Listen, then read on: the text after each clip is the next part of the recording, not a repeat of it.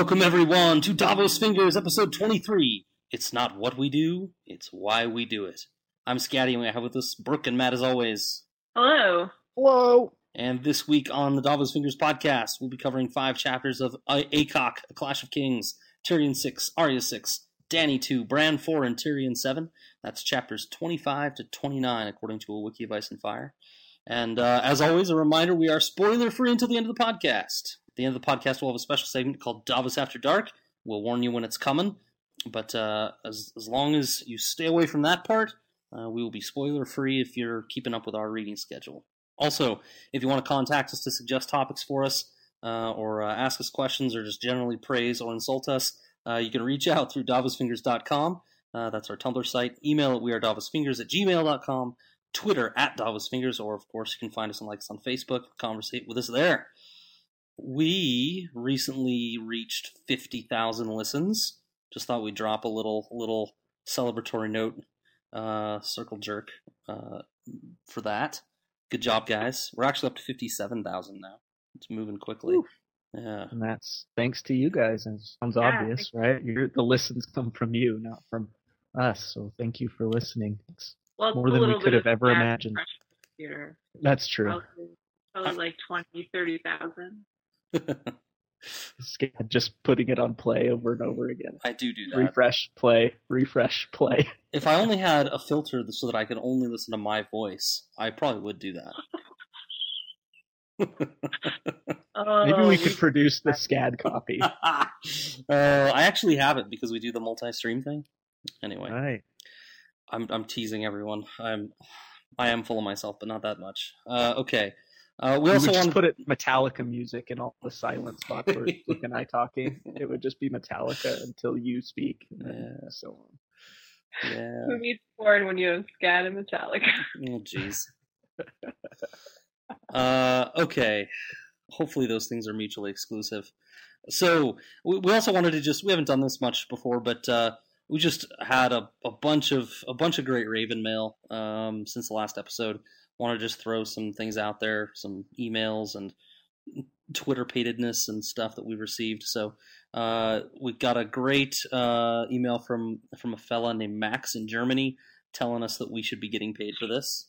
Max, thank you for the sentiment. Uh, I, Thank I think we're too lazy to go make getting paid happen. That's that's how sad we are. We're too content. yeah. having fun, like doing what we're doing. It's like, oh, we'd have to work to get paid.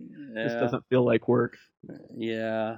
Yeah, when you turn something into work, it suddenly becomes yeah, it becomes a whole Work. different proposition. Yeah. Mhm. Uh some great stuff from from uh, a lady named Venom Sting in the email. Uh she was a little disappointed in our brief discussion on Catelyn, specifically with how uh, Catelyn viewed Brienne in the last chapter that we discussed, offering some constructive criticism and different opinions there, and uh, much appreciated. Uh, some really good points. Maybe rethink a few things in that uh, that whole view. Uh, we had a new listener, Josh, with some great ideas on Benjen and wanting to believe that he's alive, and uh, a few a few things there. Don't want to spoil anything, so I won't go into more there, but uh, some cool stuff. Our friend Chase not on the Twitter uh, had an interesting Robb theory, which uh, again spoilery, but some cool stuff delving down into the depths of of the historical family ties uh, in the Stark Stark family and, and other families in Westeros. It was pretty cool. Uh, I'm sure that would come up in the Davos After Dark in a later episode. yeah, it definitely will for sure. And as always, we had Heather live tweeting. if you guys don't follow us on Twitter, one of our followers, Heather, does live tweeting as she listens, and uh, it's a joyous occasion. It's the best part of, So it's the best part of of release day. every other Monday. Yeah. it's pretty. It's pretty great to read through her tweets. So uh, that's not all we receive. Obviously, just com- conversations all over the place. But thanks uh, to to those people and and everyone else. Obviously, you know, fifty thousand listens, yes, but also just the conversations that we get out of this is it's very fun for us, right? This is why we do it. So keep them That's coming. what's important. So uh, that's that. So I think um, I think I think that's about it for the news and notes section. Matt, your episode, but my chapter. You have anything else? Um, no, I do not. I'm just anxiously awaiting your thoughts on Tyrion 6. Well, then play the music. Cripples and bastards and broken things, but the power of the mind can give you wings. Drinking and japing and yeah, ladies. Tyrion Lannister or imp if you please. So, Tyrion seeks out Cersei in her chambers and finds her entertained by their cousin Lancel Lannister. Lancel is the son of Kevan, uh, who we met previously. That's uh, Tywin's brother, Kevan Lannister. Lancel is one of his sons. Lancel is emboldened by his recent knighthood. Uh, he and Cersei is immediately on guard about his pres- about Tyrion's presence, refusing to listen if he wants to rebuff her for imprisoning the begging brothers that uh, had the gall to suggest that Jaime had murdered the king. She imprisoned these guys, and she thinks Tyrion's about to go off on her for it. However, Tyrion insists it's other news that he has, and it's for her ears only. So she sends everyone away, intimating that Tyrion is harmless when alone. Once the room is cleared, Tyrion announces that Stannis has sailed from Dragonstone, which causes a four alarm freakout from Cersei. Tyrion lets her freak out for a little bit before calming her, admitting that Stannis sails against Renly, not King's Landing. They share a laugh and a drink, which Tyrion wastes no time in dosing with something we know not what. Harmless indeed. The next day, with the queen indisposed, probably from said dosing, Tyrion sits the Iron Throne to rule in her place. His first order of business is to inform Cleos Frey that the Stark terms are no good, and to send him back with their own, essentially the mirror opposite of the Stark terms, equally unreasonable, save that they will send Eddard's bones back to Winterfell. He asks Cleos to impart to Robb that he has no friends in the field, that Stannis and Renly are spending their time disputing amongst themselves, and oh, by the way, I also have an alliance with Dorne. He also offers four noble Northmen uh, for his cousin as hostage exchanges. However, uh, for the Robb terms requesting his sisters and his father's great sword Ice, no dice, no no terms to come to there either. Lastly, as if to add insult or maybe something else we don't know yet, uh, Tyrion sends Lannister men back to escort Cleos instead of the Northmen that came down with him. And he doesn't just send a few, he sends all of them, all of the Lannister guardsmen. So, the second piece of biz uh, on the docket uh, for Tyrion on the throne is our old friend Alliser Thorne. He of the Night's Watch sent south with a rotting hand to ask for assistance from the crown to defend the wall. Alliser informs the, that the dead walk and kill. Tyrion is almost swayed by Alliser's testimony, but his own disquiet conscience uh, the, of the fears and judgment he will receive, the respect he will lose, he instead sends Alliser back with his pick of the dungeons, more men from the streets, and 100 spades to assist them in properly burying their dead. You know, to keep them from walking around. As court breaks, Littlefinger stays behind to chide Tyrion for lying to him about Myrcella uh, being offered to the Vale. Littlefinger is not happy about being involved in this little trick. Uh, and to Varys, Tyrion unravels the plot of the Lannister guardsmen. Four of their number will have a secret mission, and they need the rest of the guards to hide them in plain sight. In the final act, uh, we seem to always get three acts in Tyrion's chapters. In this one, he's escorted by Shagga and Timett to pay a visit to Pycelle. Long story short, they get him to confess to being the one that got Aerys to open the gates to Ned and, and Tywin, and that he has always done everything for House Lannister, and that he even made sure that Jon Arryn died, dismissing Maester Colemon because his purge would have worked. He was not the poisoner, though. He says that was Sir Hugh. Uh, you may remember Sir Hugh. He was uh, the one that was killed in the uh, in the jousting tournament. Uh, so they send Pycelle to prison, but not before sawing off his magnificent maester beard, and the entire town of Portland cried. And making him pee all over the place. And making him pee all over the place. and that is the end of the chapter. So. Oh, yeah. Tyrion is busy. Holy cow. He is very busy. Yeah. Yeah. And kind of lots of important stuff going on. Um, I don't know. I, I, guess I would go with um, the first. The first thing I'd talk about is the Pycelle bit. Thrown in the black cells, basically crying and whining all the way down there. Did any of this come as a surprise? Any of these admissions from Pycelle? No, the it was it was nice though that they tied up the whole Sir Hugh element, like uh, the loose end of Sir Hugh, and what he might have had to do with Jon Arryn's death. But ultimately, not as big a deal as the fact that is obviously quite um probably corrupt and also a huge coward Yeah. and completely brought down by Tyrion. And more than more than anything, this this really served to to show how ruthless Tyrion is becoming. Like like Pycelle held a lot of power. He could have been uh, Tyrion could have taken the same information, knowing that Pycelle was Cersei's little bird, and then held it against Pycelle, like he did for um. Oh crap! Never mind. That's in the, the next Tyrion chapter with Lancel. Um, but he he could have used that to then make Pycelle into his his own pawn, but instead he's like, no, I just gotta I just gotta cut out this diseased limb and stuck him in the black cells. Yeah, that's what surprised me more than Pycelle's admissions and every everything that he uh, cooked up to doing. It was um, the situation of them just busting down the Grand Maester's door and finding him naked and naked in bed with a with a girl and like cutting off his beard and stuff like this. Like this guy's on the small kill and you're just busting in on him that uh, that surprised me more than the admission. It's it definitely shows the ruthlessness of Tyrion, as you said, Brooke. Yeah, getting the job done. yeah. Were you Team Pycelle? No, I I was um I was a little surprised that he admitted to the poisoning thing to helping make sure the poison worked. I don't know how anyone could have ever proved that. And so as clever as a I think I still think Pycelle's a clever player in this game, and so I, I was a little surprised he admitted to that.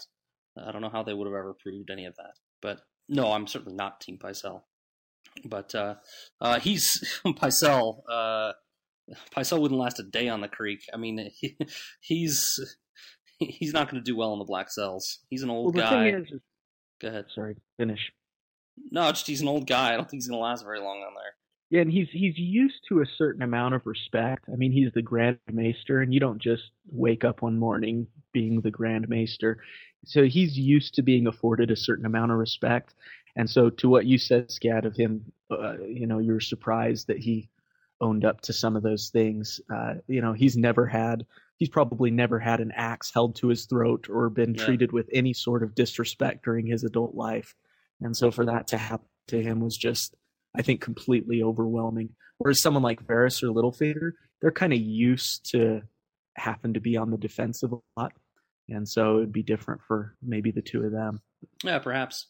Yeah, maybe. I wonder how much touching Tyrion had to do with Shagga, so that when Tyrion said cut off his manhood, Shagga didn't go right for the balls. Like he knew to grab his beard and take that. I wonder if Tyrion was like, okay, when I say manhood, what do you call off? Cut off. Shagga's been like, They rehearsed beforehand. um, get me a goat. And then Tyrion would be like, no, no, no, no. What are you gonna cut off? Look at your lines, Shagga. Look at your lines.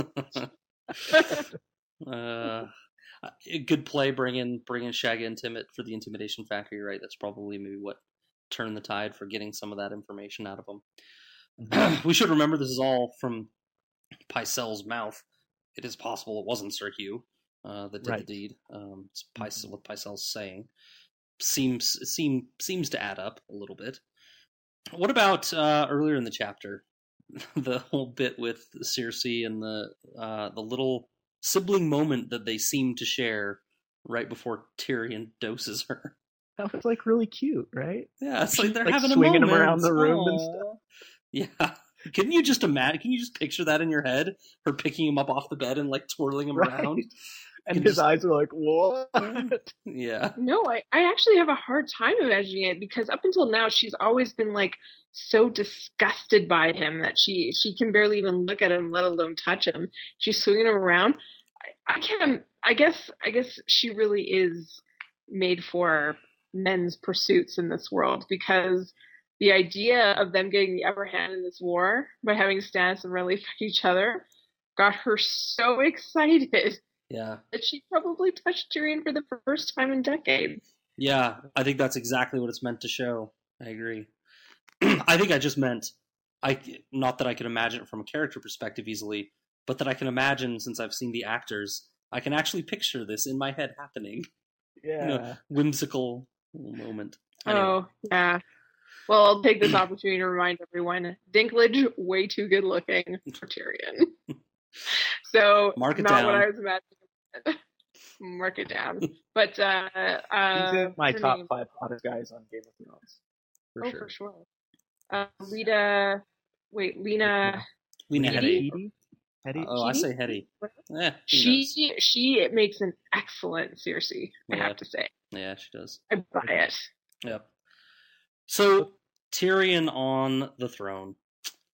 I just think he'd make such a good king. I kind of want him to be king. Are there are there uh is there some path where he can become king? Agreed. To- totally, a complete agreement. Though he's, he's getting a little cocky. Yeah. everything's kind of coming up Tyrion, and yeah, just gotta be careful, right? Don't take that for granted, as we've learned. Yeah, I think I think when you're in those kinds of positions you have to be kind of cocky. I mean there's a line, but uh I don't know. Were you disappointed or empathetic to the way that he dealt with uh, Alliser in front of everybody? Well, I wanted to read the passage where he's almost swayed because I I feel like this, this is clearly something that he's botched, right? We as the reader know what the threat really is.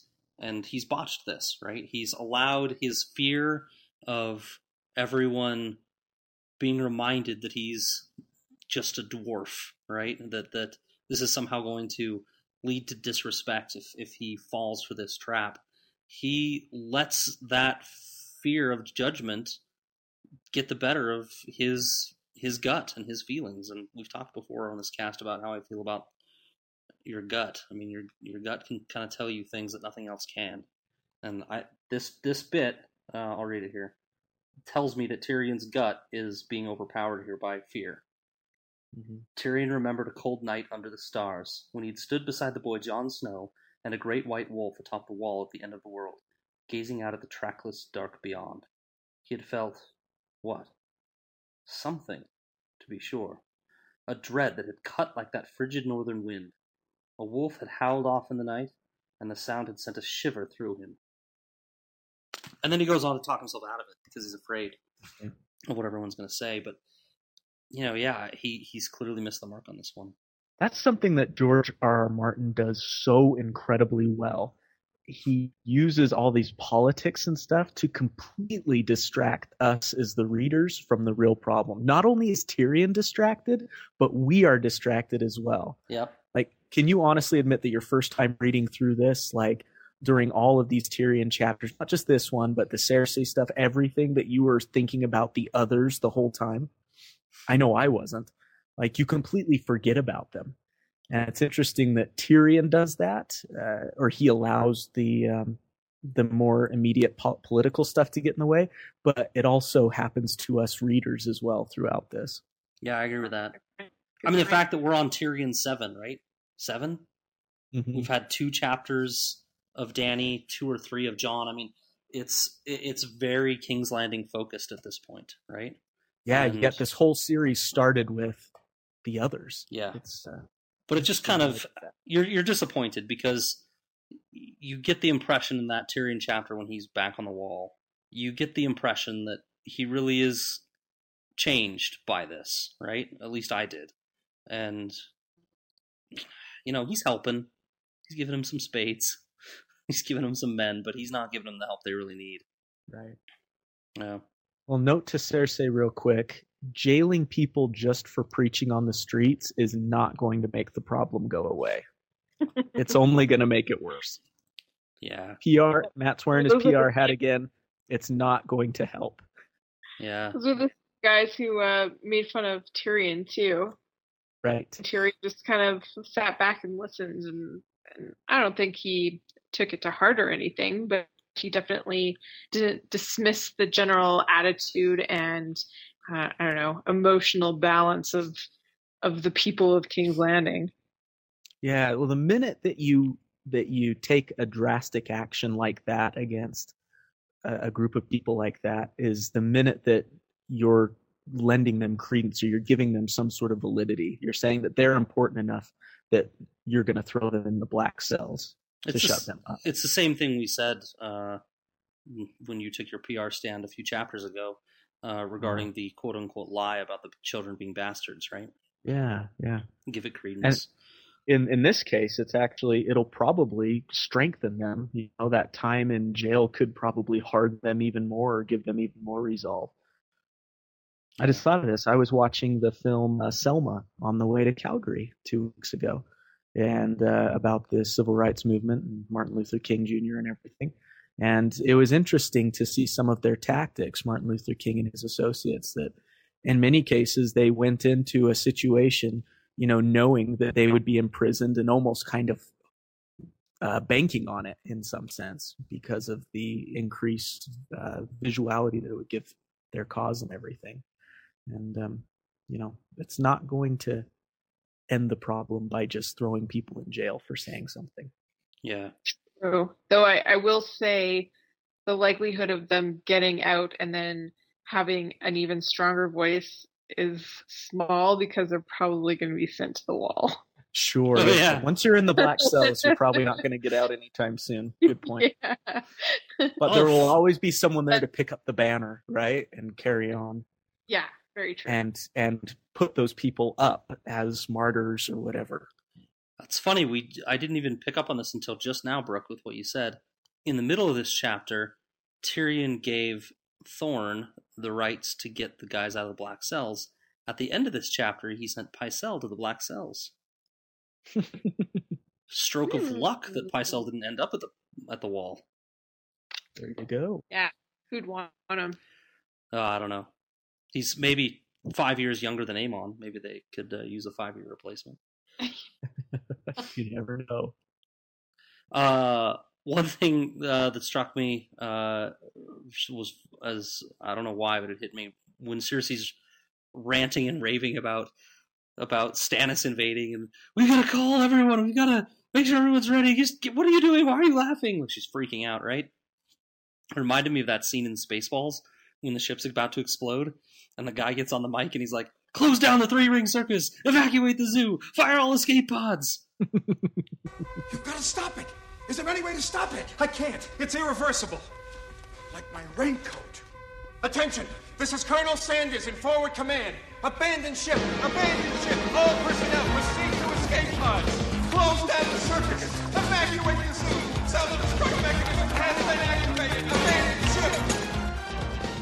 Abandon We haven't used the Spaceballs reference yet in this podcast. Yeah, Oh, I remember that's Spaceballs, but I don't remember memorizing all the lines.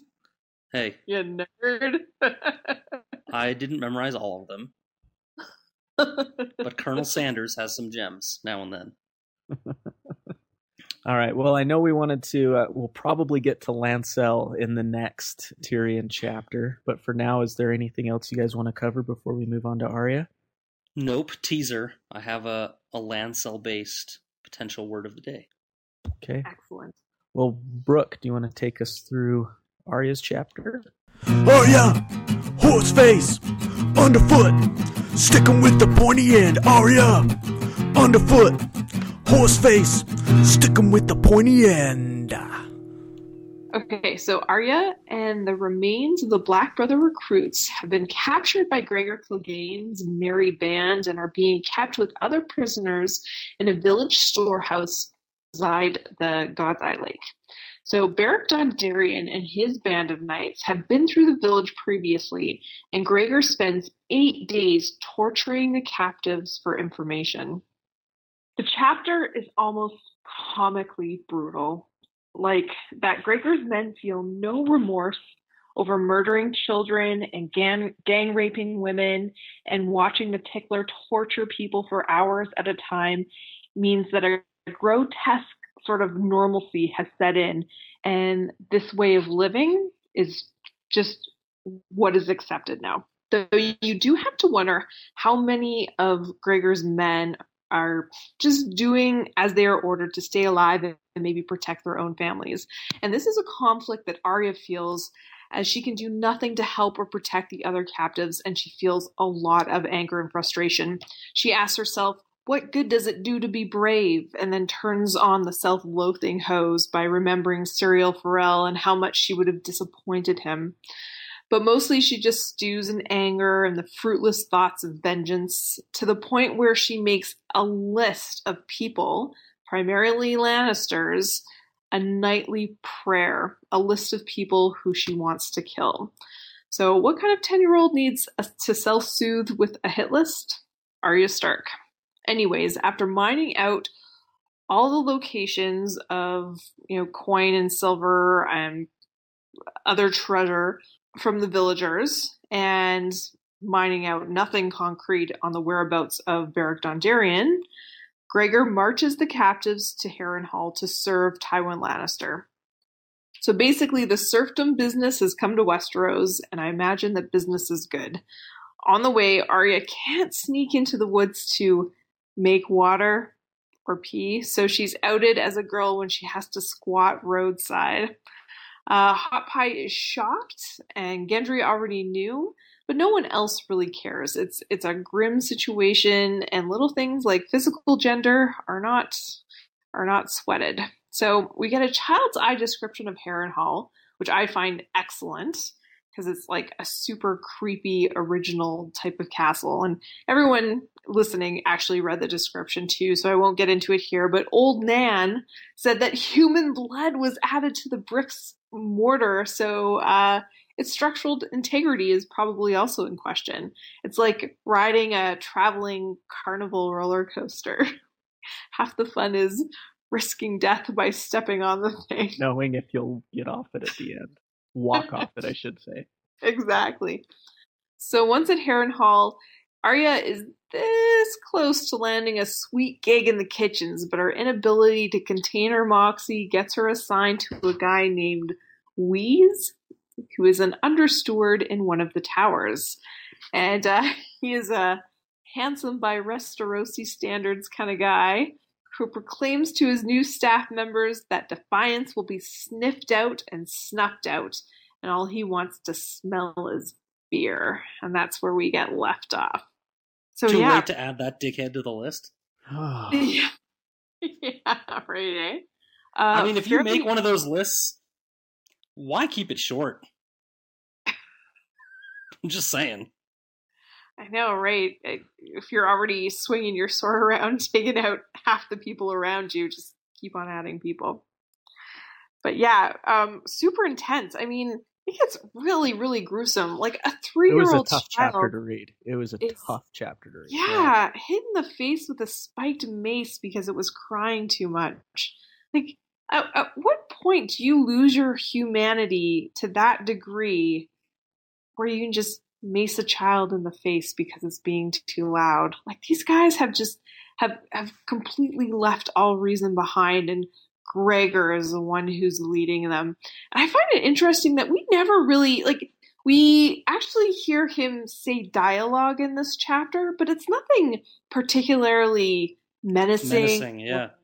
or, or or gruesome in itself. It, it's like he he just uses his physicality, his hugeness as his communication tool, as his his way of threatening and controlling people. Because from the sounds of it, he's not like a real charismatic guy like other characters with power we've seen in this series. Yeah, people He are not following for his rousing speeches. yeah, he's not inspiring his horde of awful men. Like they're just following him because he gets what he wants when, when he wants it, um, as evidenced by his treatment um, to his brother, and uh, everybody else just wants to capitalize off of that.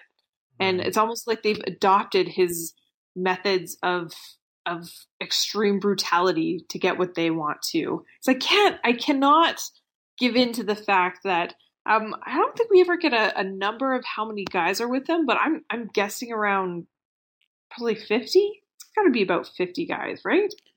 I imagined it was Sure. more, but not a ton more.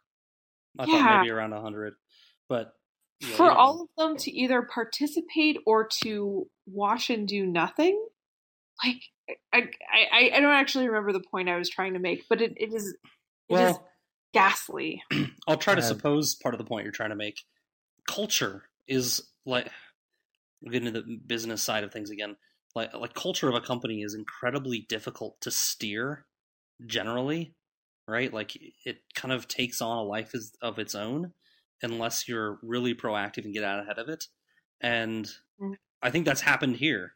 They have a leader who has no desire to get out ahead of any sort of message. He just is he is the hammer that hits the anvil. He doesn't he's not thinking a whole lot. He's not he doesn't care about the politics. He's just a hammer. And he's brutal about it. And he has no desire to kind of quell any sort of culture for the whole troops to go that way. They see his behavior, they emulate it, and there's nothing stopping them. And the culture's just kind of morphed into this, and that's what this group does. I agree. And what's interesting about Gregor is we don't, at least we don't see or hear of him doing a lot of the torturing. He sits back and allows others to do it. He picks out the people, right? And then he just kind of, it said he just kind of stood there and watched. And that's almost creepier than him Yes. actually doing the torturing. It's also gruesome. Uh, Yeah, and- so he is a successful leader in that he's putting the right people in place. Yeah, that's what I was going to say. If you want to look at this in a really morbid way, he's actually a pretty good leader in that he's allowing others to use their strengths and stuff like that. I could get into all sorts of weird stuff, but I don't feel right doing that. Uh, another thing that was interesting about this is, and and credit this to George's abilities, is we never actually witness and correct me if i'm wrong we don't witness very much of the actual torture like george doesn't Yeah. describe the methods that the tickler used Yeah. or go into any great detail yet we still are horrified because of the effect that it has on Arya and the people that are with her. They are Mm. completely beaten down into submission. Even Arya is this, Yeah. you know, this pillar of strength throughout this book so far is completely beaten down. Um, you know, to the point that she's saying, "What good does it do you to be brave?" And and him relaying those emotions that the people are feeling is just as effective as if he'd been describing the torture tools and methods that the tickler was actually using. There's a great line in uh, Lord of the Rings from um, uh, from King of Rohan. He says, "What can men do against such hate?" So much death. What can men do against such reckless hate? And that's it. Like, it doesn't take a Mensa member to figure out these people that are torturing don't know shit, right? They're Yeah. literally torture torturing them just to break everyone watching. Right. There is they They're not- they don't care about the answers to the tickler's questions. He is not interested in getting actual answers out of them. Yeah, I, I I mean, think. it's it's hard to propose any sort of motivation for this activity other than instilling terror. Right. And what can men do against such hate? I, I, I- it's uh, they crumble. All of them It's- do. Even Arya, like you said, a, a source of strength in this book. What Mm. can you do? Yeah. Well, there's no consequences for their actions, for the actions of Gregor and his men. Yeah. And I think that's what also helps breed it is Yeah. there's no one that they have to answer to. And uh, I love, I, I love. Uh, I had in my notes here, Brooke, to to quote the Jason Lee uh, classic case "Self-Loather" from Mallrats. Uh, in, but you did it in your summary already. Uh, yeah, Arya's become a total self-loather because she can't do anything about it. But I mean, everyone, uh, every single reader is like she's being way too hard on herself. Right. But she just hates herself right now, and Yeah. At least she's I- being constructive about it, though. I don't. Is it constructive? Yeah. Is the prayer it's is the prayer constructive? I think so. It's keeping her alive, right? It's, kind of keeping her, safe. going. She's- Yeah. She's not losing hope, even if her hope is that she will someday live to kill these people. At least she's hanging on, right? I don't know. That, that's that's a that's a thin thread of hanging on. It's I- something. Yeah. though. I love Arya, but but basically committing yourself to a future of murder, I think a lot of people would would call that not really hanging on. Well, she's completely beaten down though, like we're saying. Like I, I almost take her having to pee uh, in front of everybody as kind of symbolic Yeah. of how exposed she is now. Yeah. Like everything that she normally uses to her advantage has been taken away, Mm, and she's completely exposed at this point, and there's nothing she can do. It's uh, Yeah. that's maybe all she has, man. Great point. And, and just to go back quickly, as we were discussing the fact that Gregor doesn't participate in the actual torture of everybody, I would actually just from us talking about it argue that he it's all psychological torture. Maybe we're not giving Sure. him enough credit, but because of the, the way he picks out the victims. Um, one example is uh, a mother volunteered to save her child, and then he like killed her child too, just to make sure that she had told him everything. Um, people I- not meeting his eyes, to uh, you know, not be noticed, but him not giving Yeah. anybody mercy. Like I, I there that- seems to be that seems to be really formulaic to instilling the most fear and, and most dread possible in, in in all those victims. But but that kind of warfare, that psychological warfare, is usually reserved to achieve something. I don't know that he's really trying to get anything out of this. Well, no, I I think they they were. It was pretty clear that they were trying to get whatever resources the villagers had been hoarding, you know, Yeah, hiding as, as soon as they heard that people are coming through. Yeah, but they, they need everything that they can get. That the the you know Westeros is being stripped and winter is coming. So they say winter is coming. I didn't even mean to say that. It is. Coming um, but also the whole um, tracking uh, tracking uh, Beric Dondarrion in their knights. Like um, I think he- one hmm. his job to find those guys and to stop them from killing Lannisters, and two he probably has some sort of he's probably developed a vendetta against him at this point. Yeah, but they don't know anything about that. I, It's I- made I- pretty yeah. clear. I would think that after like the first five to seven villagers that really just didn't know anything, like it's would be pretty clear that they don't that they Yeah, don't know where he is, and and that's where So- I'm saying that like I don't He think started- they're at by this point they're not that interested in getting answers from these people. They're interested in just Okay, breaking. That's them. fair. We're So also he started with motive, then he started liking it, and then he's like, "Oh, it's been eight days. We should probably get going." well, it's been eight days from Arya's perspective. Who knows how long it had been going on before she got there? How many villages and how many and villages how many villages done that before. to? Yeah. I mean, who knows? I, it's all speculation. It just, I, to, I, I'm not saying he's not smart, which was your original premise. Uh, you know that he's not going about this in an incredible, in a in a creative and intelligent way to in, inflict the most fear. I think he's doing a great job of that. I just don't know to what end. He ends up taking these people with them to like serve them. Doesn't seem like a good idea to have. Like, I don't know. I I don't know. It's an interesting motive. We should probably get going on here pretty quick, but I think that overall this highlights the overall uh, idea of the plight of the small folk and their role in this whole war and any war that comes about is that they really have nothing going for them, right? If you're a peasant or the small folk as they're called in the A Song of Ice and Fire series, you're just stuck in the middle and whatever happens to you just happens to you. And uh, that's that's tough. Like I know that the small folk have certain rights, uh, but you got to think that the bounds of legality are being stretched awfully thin here when they're just taking small folk from their homes and making them go to another place, Harrenhal, to be servants. Like, Yeah. that's They- got to they- be They have rights only so far as the rich people like to give them to them. give them rights. Yeah, Yeah. like there there aren't any heroes for the small folk, and they mention that in the chapter. Stark, Lannister, it's all the same. on They're- that end, interestingly, there was the one dude that was clamoring for for the the Targaryens to come back. Which is ironic, I thought, because when Aerys was king, he was talking about this would never happen with Aerys. Who was running the show towards the end of Aerys' reign? Tywin, yeah. Tywin Lannister, who is Gregor Clegane's boss now. Yeah. I just thought it was interesting that there are apparently That's some people ironic. in Dany's corner. That that isn't just some myth Viserys dreamed. That people, some people do do actually feel that. Right. Um, also, I know you want to move on. Just one one little fun note. when I heard about the Harrenhal thing, and they're like, "Well, it looks close enough. We'll probably be there by the end of the day, uh, or, or in a couple hours." And they walk for the rest of the day, and then most of the next day, and they finally get to the edge of it. And it reminded me of Vegas. It looks close, but don't try to walk to it. Oh yeah, you're just gonna walk to that casino I'm down just gonna walk to that casino. It looks really, really close. It's not close. two hours later, Your feet will bleed. Don't do and a it. and a handful of uh, pornography pamphlets in your hand later.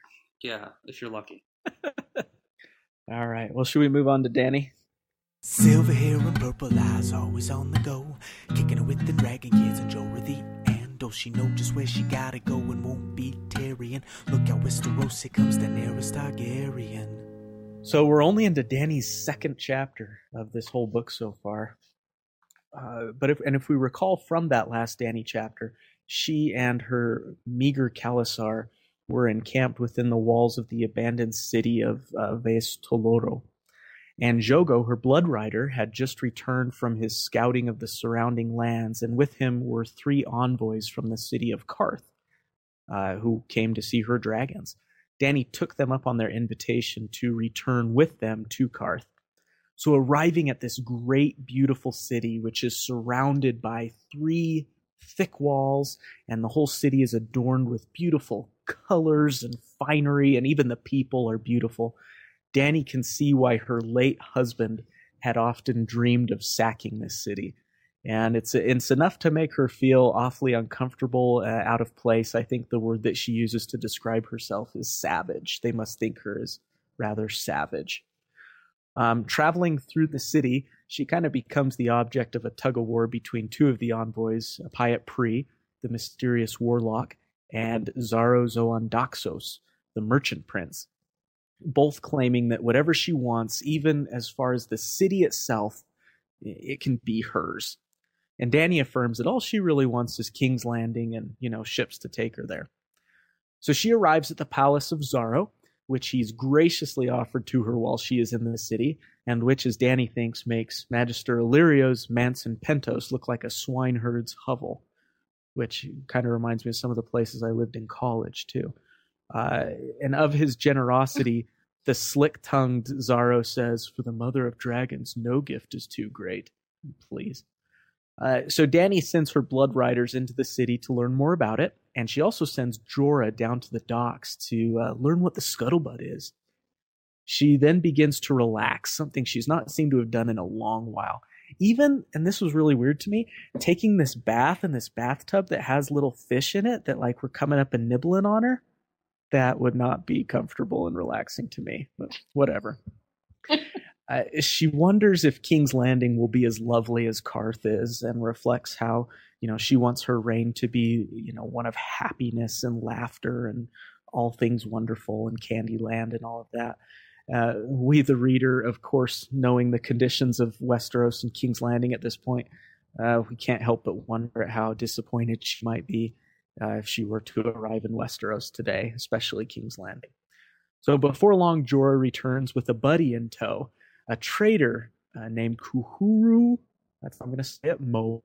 He's a trader from the trader, T R A D E R, not traitor, trader from the Summer Isles who had just been making the rounds in Westeros, and he comes bearing news that Robert Baratheon, Robert Baratheon, Bartharian, Barkarian, Barstarian, is dead.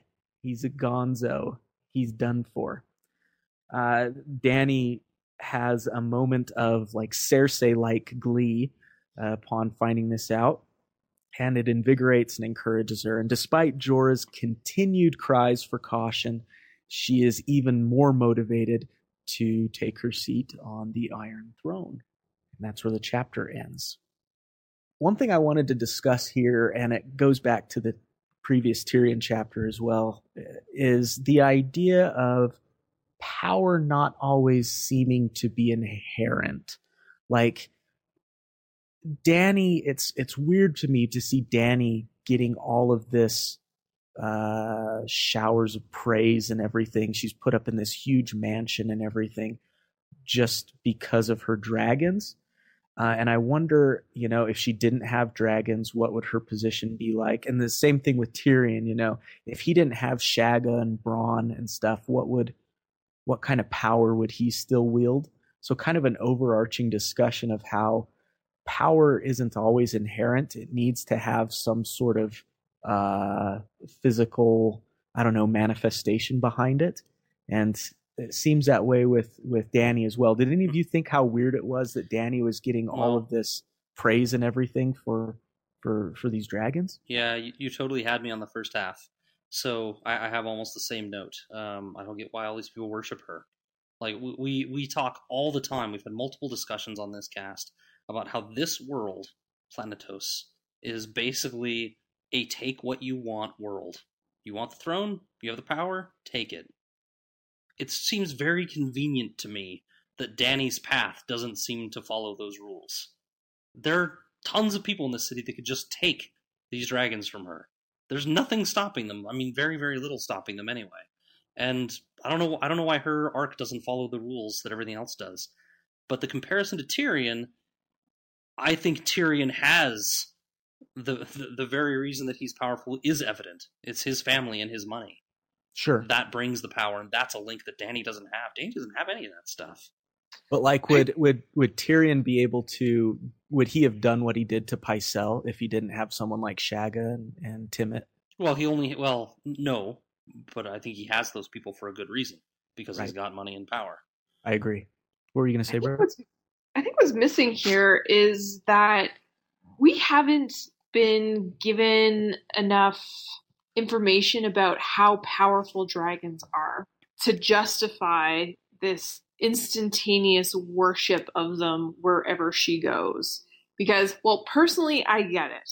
I'd be just like that trader. I'd be like, um, you know, I'll, I'll do whatever you want. Let me bring you whatever information you need. My only payment is, can I pet your dragon? I'd be like, I just want, just want to pet his wing, just a little, little pet. and that would that would be the moment of a lifetime for me. But beyond that, for people who are not just enamored with cool creatures, for the people who really understand the true power that someone who has the blood to control a dragon yeah.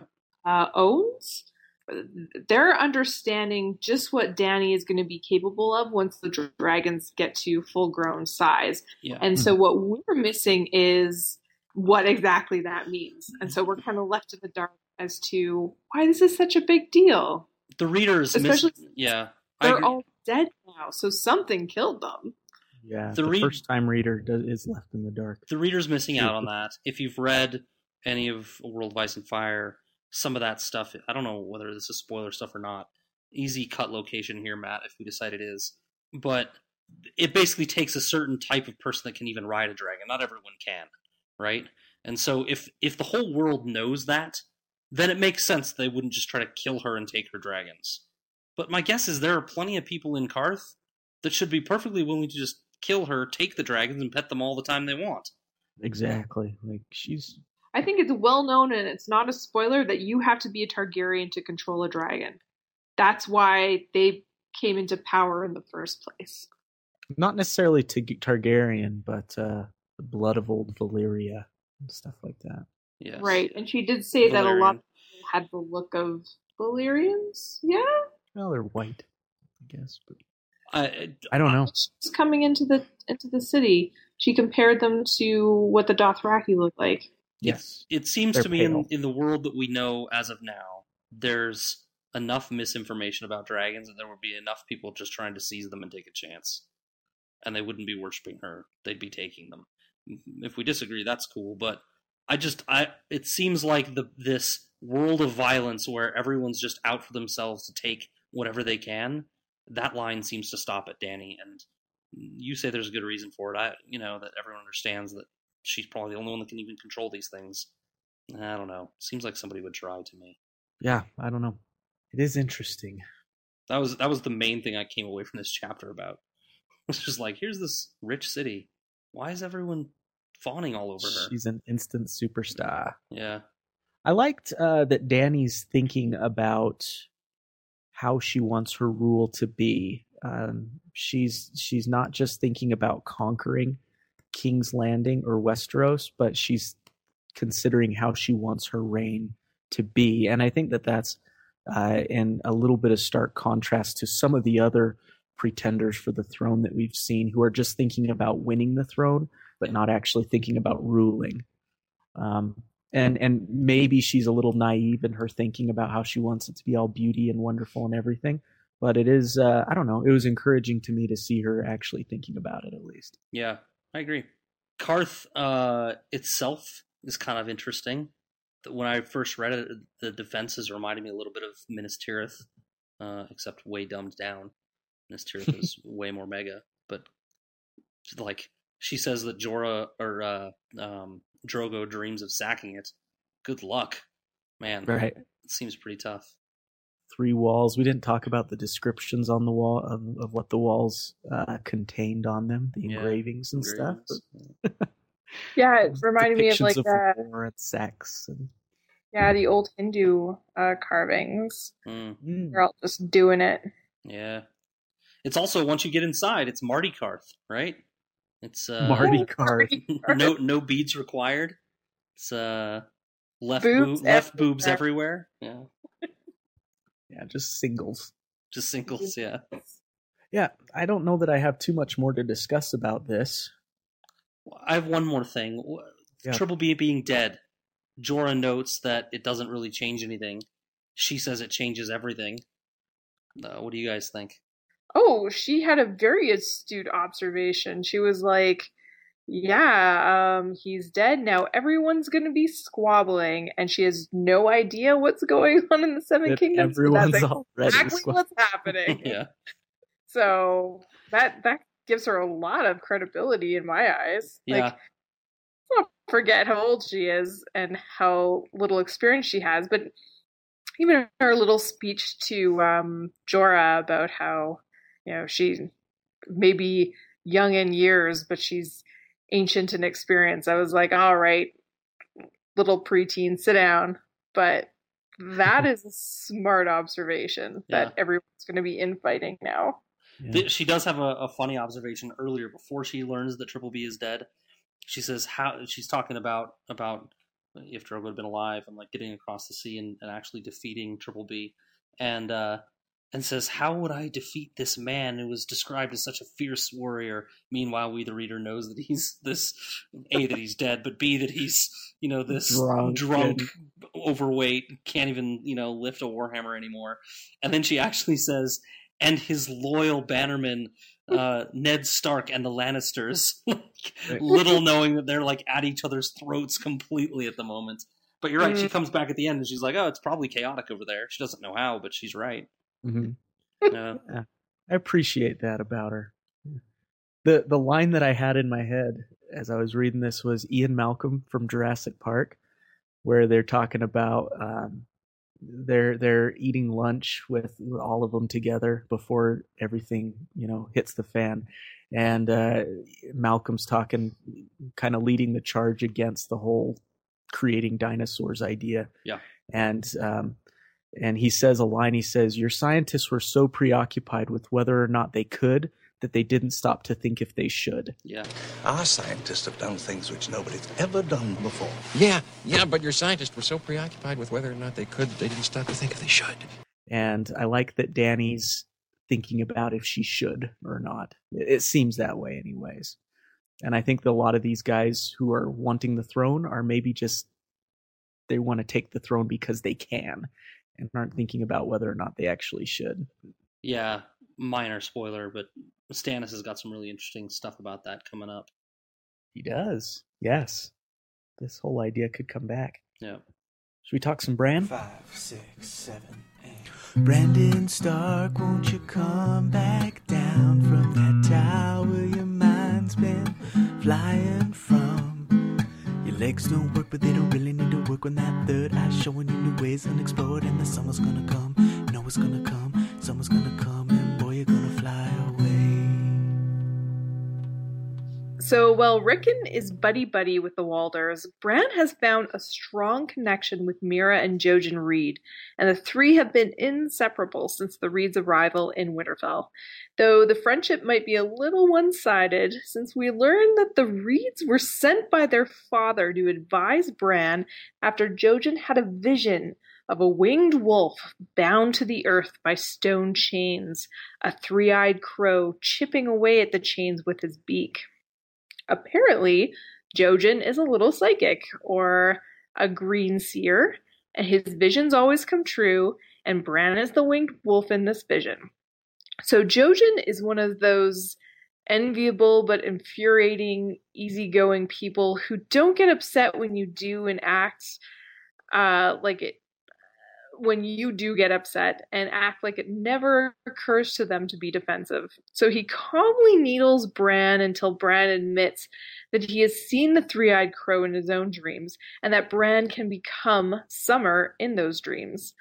Uh, Jojen knows that Bran dreams of falling as well, and that he wakes screaming every night from it. And Bran doesn't want to talk about it at all, and kind of reaches a breaking point. Uh, this needling is happening while the kids are out wrestling with Summer in the in the Godswood. Um, but the more Jojen presses Bran to talk about his dreams, the more agitated Bran becomes, and the more aggressive Summer gets. Jojen isn't worried, tells them that today is not his day to die, like he knows when that day will be or something.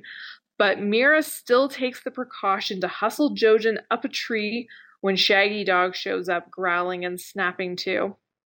So Jojen, still totally chill, tells Bran that it's his anger and his fear, Bran's anger and Bran's fear, that is driving the wolves, but Bran denies it. According to Jojen, Bran is part of Summer, and Summer is part of Bran. But the wolves still advance until Meera jumps up into the tree too. Bran eventually calls Hodor to chase the wolves off, and Jojen ominously tells Bran that they will speak again. Um, Bran goes straight to Maester Luwin to to find out if uh, green seers really exist and if Jojen is full of shit or what. So Luwin admits that the children in the forest were said to have the green sight and use the faces in weirwood trees to communicate, but they were wiped out by the first men. Luwin earned his chain link in the art of the higher mysteries, or magic, and he, with all of his knowledge and experience, assures Bran that Jojen does not have the power of prophecy. And this doesn't comfort Bran for long, but rather causes him grief because if Jojen's dreams came true, and some of Bran's dreams have come true, then the dreams where the three-eyed crow tells Bran it can show him how to fly might come true as well. Bran then apologizes to Meera for the whole wolf attack thing, and she's super cool with it.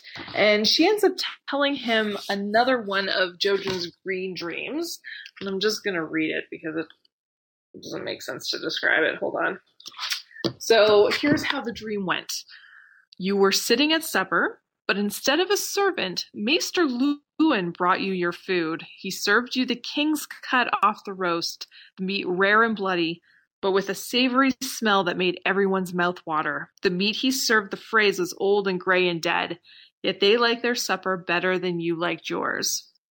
And Bran doesn't understand what she's talking about, uh, once once Bran figures it out, Jojen will speak with him again about his dreams, and uh, that's where the chapter ends. Nice little little confusing chapter where everyone's oh, in gosh. each other's heads, except yeah. except for Meera, who's just like trying to keep everyone uh, getting along together and she's keep like, her brother from being by summer. She's like, "Yo, check out my net." she's a cool girl. She's, and even says that she reminds him of Arya. Yeah. So cool. So cool. Yeah, I found uh, there's lots of things to talk about, but one little piece I, I didn't go into great deal to, uh, into uh, great detail with was the fact that Hodor was able to chase off two dire wolves. So Bran seems very confident that they will not hurt Hodor, but I feel like two wolves, even if, if Hodor is seven feet tall, could easily take him out. Like even one wolf could take him out.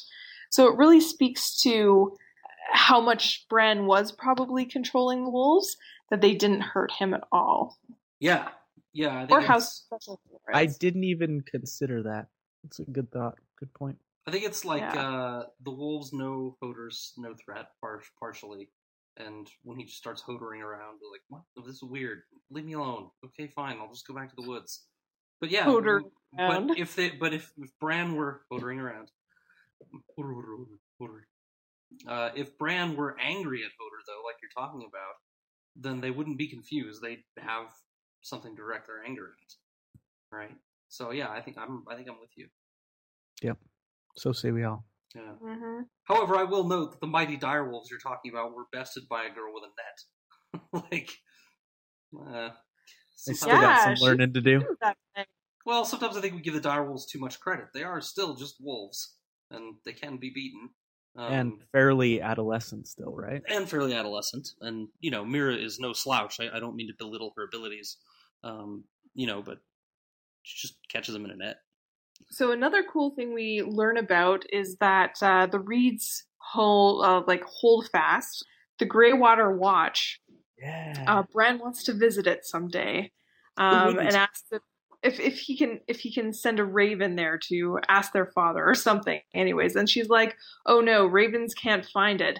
And he's like, "Why?" And she's like, "Cause it moves." And then George does not elaborate. Yes. Come God damn it. on. What do you mean? Marsh. Yeah. Yeah, so it might be like like a like the floating garbage island. Yeah. Just down. or is it just like that it's not even really a castle, but they're kind of nomadic, you know? Like they Yeah. they pick up shop and move Greywater every Watch is just a chair they carry around. Yeah. Are they protected by magic? Like who knows? Right. Mm. It reminded me of uh sorry, Scad. I feel like I'm infringing a little bit on Professor Scad here by doing this. Don't do. Don't But, do um, it. Don't don't feel like you're infringing. Okay, I thought you were saying don't share what I'm about to share. It's like, all right, I'll shut up. Sorry. No. I thought of uh, King Arthur in Avalon. Remember Avalon? It's this. It's a castle that no one can really find. It's always moving around, and only the well, not eh, eh, people can find it, but they have to be pure in heart. It's like where Excalibur was forged and stuff. Um, Yes. Gurm's really into that stuff. Maybe he, uh, maybe he took some. Is that the is that the one in uh in Monty Python Search for the Holy Grail where he's delusional and ends up at the castle with all of the uh all the slutty uh nurses? You know, I don't know. Because like he can't find it, right? But he is he is the pure of heart one. Galahad. That that is your homework, Scad, is to go and watch the show and see if that is indeed. Uh, But that, that- would make sense because it's Galahad, pure heart. That are the finger fans' homework. They can they can go look if, if they want to. Someone let us know, please. I'll put it on the website. I'll look it up. I'm not gonna make anyone look that up. Come on. Uh, There's got to be someone out there that listens to us that doesn't even have to look that up. They Matt's Matt's I'm homework though to find a surprised. soundbite from that scene. No problem. Yeah. No problem. She must pay the penalty. And here in Castle Anthrax, we have but one punishment for setting alight the grail-shaped beacon. You must tie her down on a bed and spank her.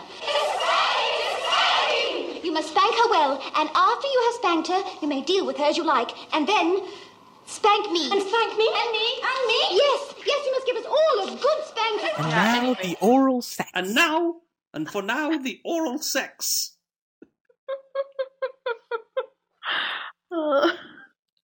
Funny that we both thought of the exact Yeah. same one of all the lines in that whole bit. oh, slutty nurses Anyway, for the win. Yeah. Just back to Greywater Watch for a second, if you guys are done. Wait, to uh, book series. And You wait, this isn't the Monty Python podcast? Put it on the list of podcasts we want to start. uh, speaking of Greywater Watch, um, I find it interesting that Howland Reed, Jojen and Meera's father, as soon as he heard that Jojen had had this vision of Yeah. Bran, he's like, "Oh well, you guys should go take care of that. yeah. My two Yeah. only children. See you later." Yeah, it's a uh, joking aside. It, it says something about, um, at least about him, potentially about the people of the Neck in general, that they have some sort of very spiritual quality about them. That they believe in visions, that they believe in signs, they believe in um, these kinds of things. The, Yeah, that made the trust that he has in afraid. Jojen. Yeah, Yeah. Yeah. Send off his son to do. I'm, I I also wonder if that whole area and neck isn't so secretive because uh, they're in trouble or something. But um, yeah, really like to know more. Yeah. Perhaps. One of the Well, more yes. fascinating. How about all that Luwin stuff? So, uh, I come back to it again because Luwin just he just pisses me off. So he he actually proves Bran's point about the dream, and still can't see it that he's wrong, right? How does it prove his point? Well, he, he's talking about. Uh, I should find it and read it, but he's talking about how you know Jojen has dreams that come true. Okay, well, fine. You know, even even you and Rickon sometimes have dreams that come true. It's like, yes, that's the whole point. These we're we have dreams that come true. Look at us, we're special. This isn't some weird thing where you can just write it off. This means Yeah. something, and we found another person that can do it too. And instead of making a connection, you're saying, "Oh yeah, he probably had it happen to him once too, just like you had it happen to you once." It's just useless. It's just Yeah, he's, random. go- he's fallen back on the logic of it happened to you once, but how many thousands of times did it? You do dream and nothing come true. Right. It's yeah. It's uh. But he It- falls. Luwin in this whole discussion falls back on something that, as like someone in, involved in science, like has to just be like tearing their hair out because he dismisses ideas. He's he dismisses ideas of Bran's, magic, the idea of magic and warlocks, and these all of these types of things being possible. He dismisses them without any evidence to the contrary, and it's not that they can. It's it's not that Bran. So the burden of proof is a little shaky here, right? But it's not that Bran has proof that, that it is happening necessarily. But Luwin also doesn't have proof that it isn't. And he just he's entirely for a man of science, he's entirely too ready to just dismiss this stuff. If It's you don't like- have scientific answers for something, you have to consider all angles. You have to allow for other hypotheses until they're disproven. And he doesn't do that. It just it angers me a lot. he limits his uh his conclusions to his own experiences like when he was admitting that he Yeah. you know he earned his magic merit badge at the Yep. citadel uh he's it's like nothing nothing happened to me so therefore it isn't real Yes. It's a um terrible way to do But- science. I, I I've tried to give Luwin credit on other episodes, and I don't know if it's is his dismissal like you've you've pretty much disproved that it's from or or have you disproved that it's you know is his dismissal of magic really from like careful logic and practicality or is there like a more deliberate cover up and denial going on you know like is he Maybe. intentionally trying to dissuade Bran from believing in magic i don't know Maybe, yeah, it's something I haven't considered. But w- one little one little line in there that's almost throwaway, and then we can move on from this because I'm sure you guys are tired of me dwelling on it. But he says, "We even gods die. We suspect." What the hell? Like, that's the first we've heard of this, isn't it? Mhm. Gods dying? Is this? Do you guys are you with me? I don't remember reading that line. What was Uh, it in relation to? it's it, it's when he's talking about all these things he, he says men ver- see very little of the world we live a certain number of seasons and then die and we don't get to experience everything and certainly uh, i don't i don't remember everything it's on it's at the very top of page 442 uh, very first paragraph of it but uh, yeah he's just he, he says at the very end of that paragraph even gods die we suspect and then he like stops talking and you're like wait what go back to that part what Hmm. i remember that but i didn't think That's about it very much i mean i guess yeah uh, it's uh Azor Ahai, maybe if they think he's a god. Like certainly he went somewhere. I guess I don't know. It just struck Right, me. Just the whole and maybe it's just him falling back on the whole uh citadel's kind of rejection almost of Yeah, anything not logic based yeah. or science But they well, yeah. Yeah interesting thought. One more question that I I never thought of before.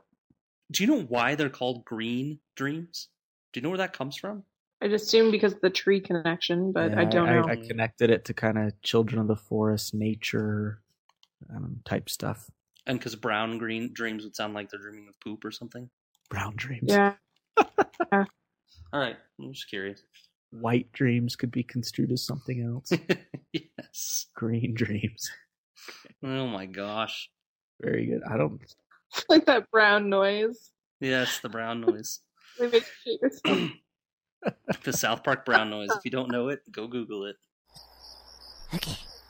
Whoa! Oh my God! Oh, I cracked my pants. That's amazing. I told you guys. Uh, I was thinking of it references from post. League.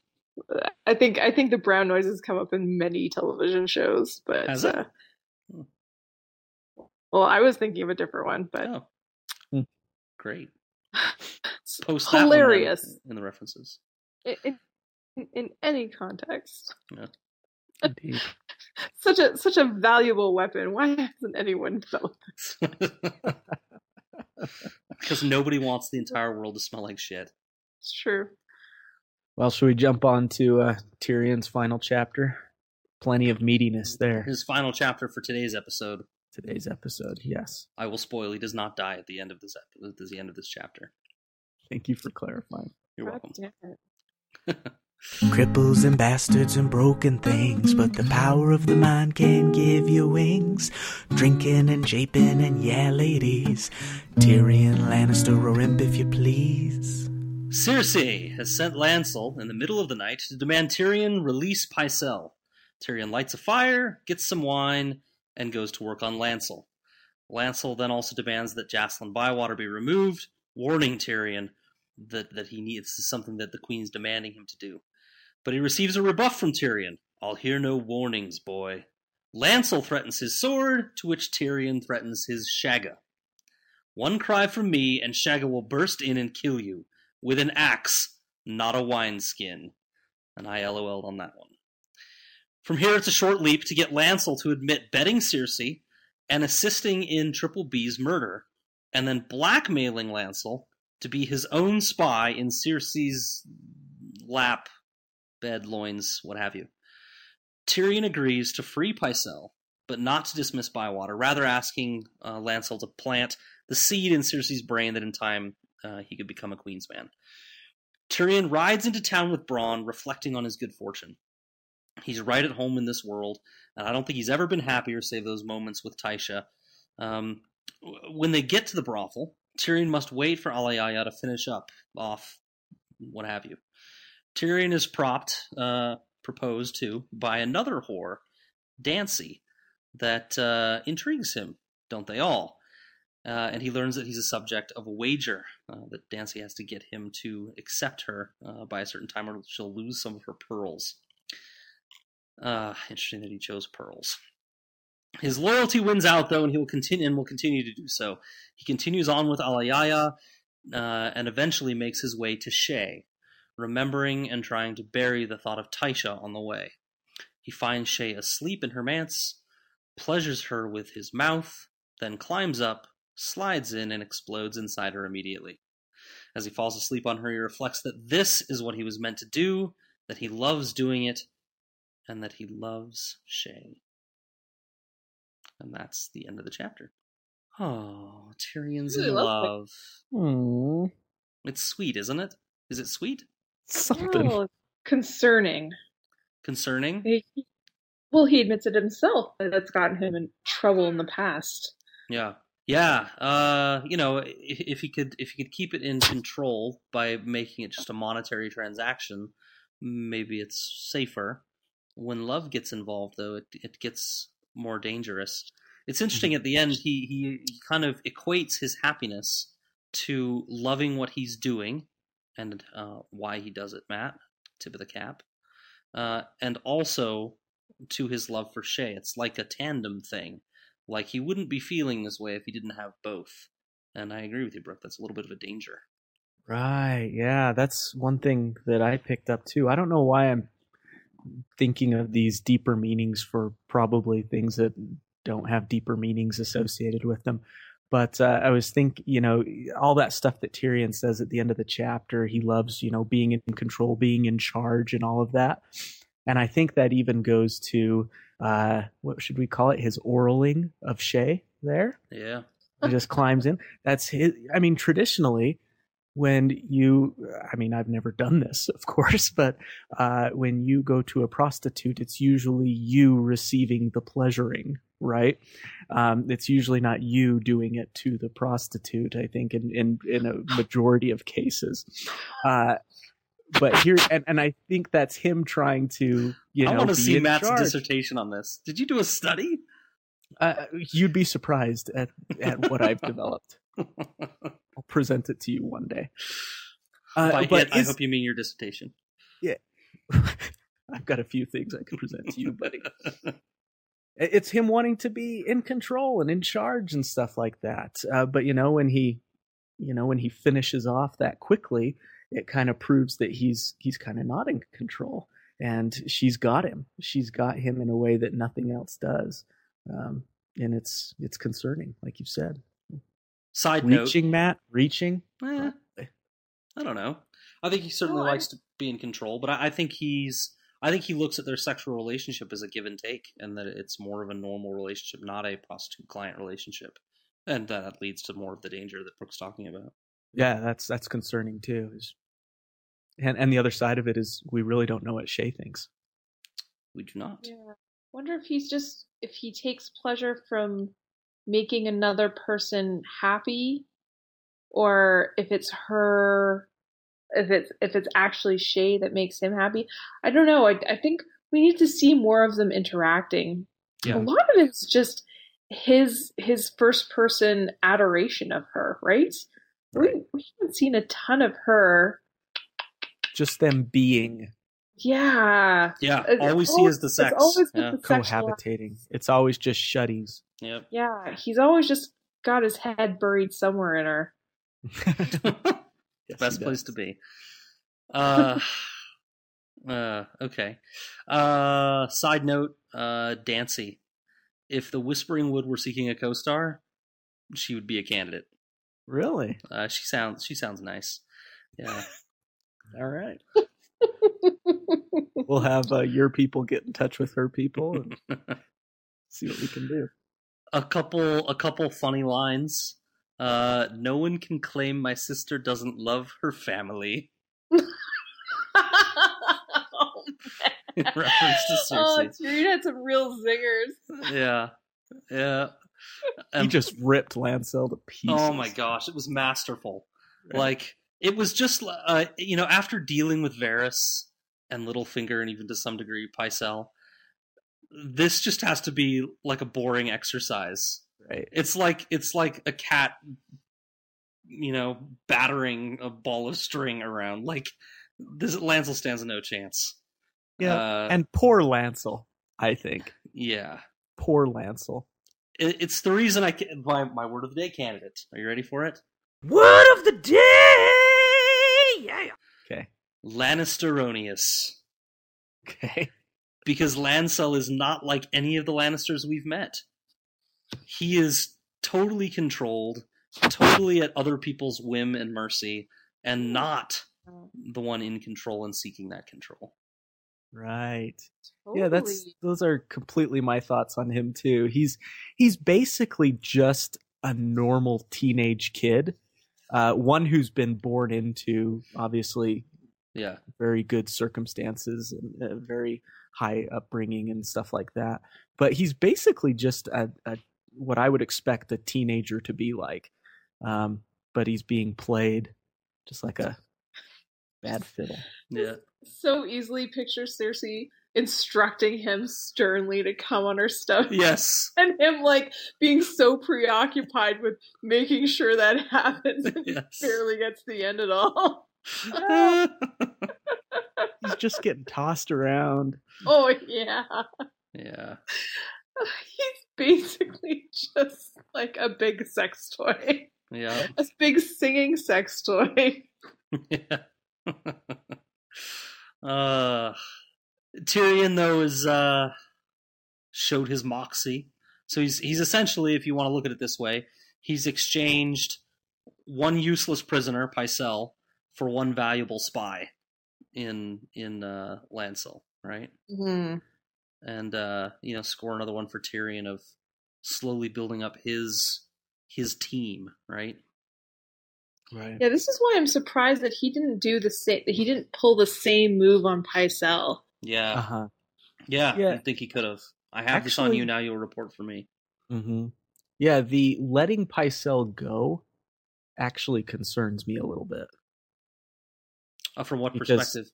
Just that now he's he's free, and obviously he doesn't view Pycelle as much of a threat, but this guy, at least me, Oh. I I wonder if maybe he could be. You mean it concerns you from uh, being a fan of Tyrion and wanting him to to win or or whatever? That uh, It you concerns me that. Yeah. Pycelle is out there and able to perhaps scheme and and Yeah. find some way to stab Tyrion in the back Yep. that he couldn't do from a cell. Yep. But like Samson, that's right, Matt. Quote of the Bible. Like Samson, his hair has been cut, so his powers are diminished. That's how it works, right? Scott, look at you, buddy. Dude, I was a Sunday school superstar in my day. Yeah, nice, nice uh, parallel there. Very good. You know where you're going to be tomorrow morning, Scad. You want me to pick you up on my way to church? I'll pass. Uh, Bronn's also got a funny one. He always does. I hear he was taller. Referring to uh was it Ned? He's referring to Ned, and, and Yeah. Tyrion's response is is pretty good too. Gosh, now I don't remember the exact wording. He's like, I thought he was taller, and he's like, he was until Oh, before they took got off or something. Yeah. yeah, right. Yeah. Uh, so uh I don't know, I don't have a whole lot more uh on on this this chapter. Um just that Tyrion seems so suited to this life, you just kind of want him to be able to do it forever. And and to be able to do her forever.